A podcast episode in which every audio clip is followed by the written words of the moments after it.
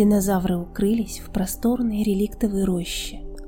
В темно-сонном дупле спит семейство усталых пищух. Ежик в норку бежит, запыхавшись, и даже на ощупь.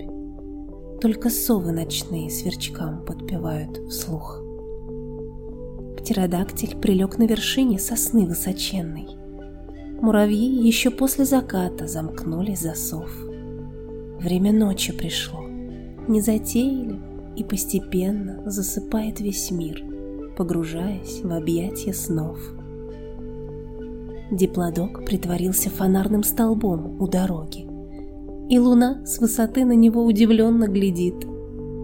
Засыпай, мой дружок, пусть исчезнут дневные тревоги, и пусть будущий день нам хорошее что-то сулит.